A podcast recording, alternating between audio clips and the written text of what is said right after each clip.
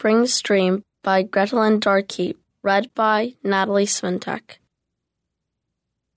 There is a quietude about this little stream, which catches in its wake soundless lunar lightning and plays on the moonbeams with cool, rippling fingers, a voiceless song of spring.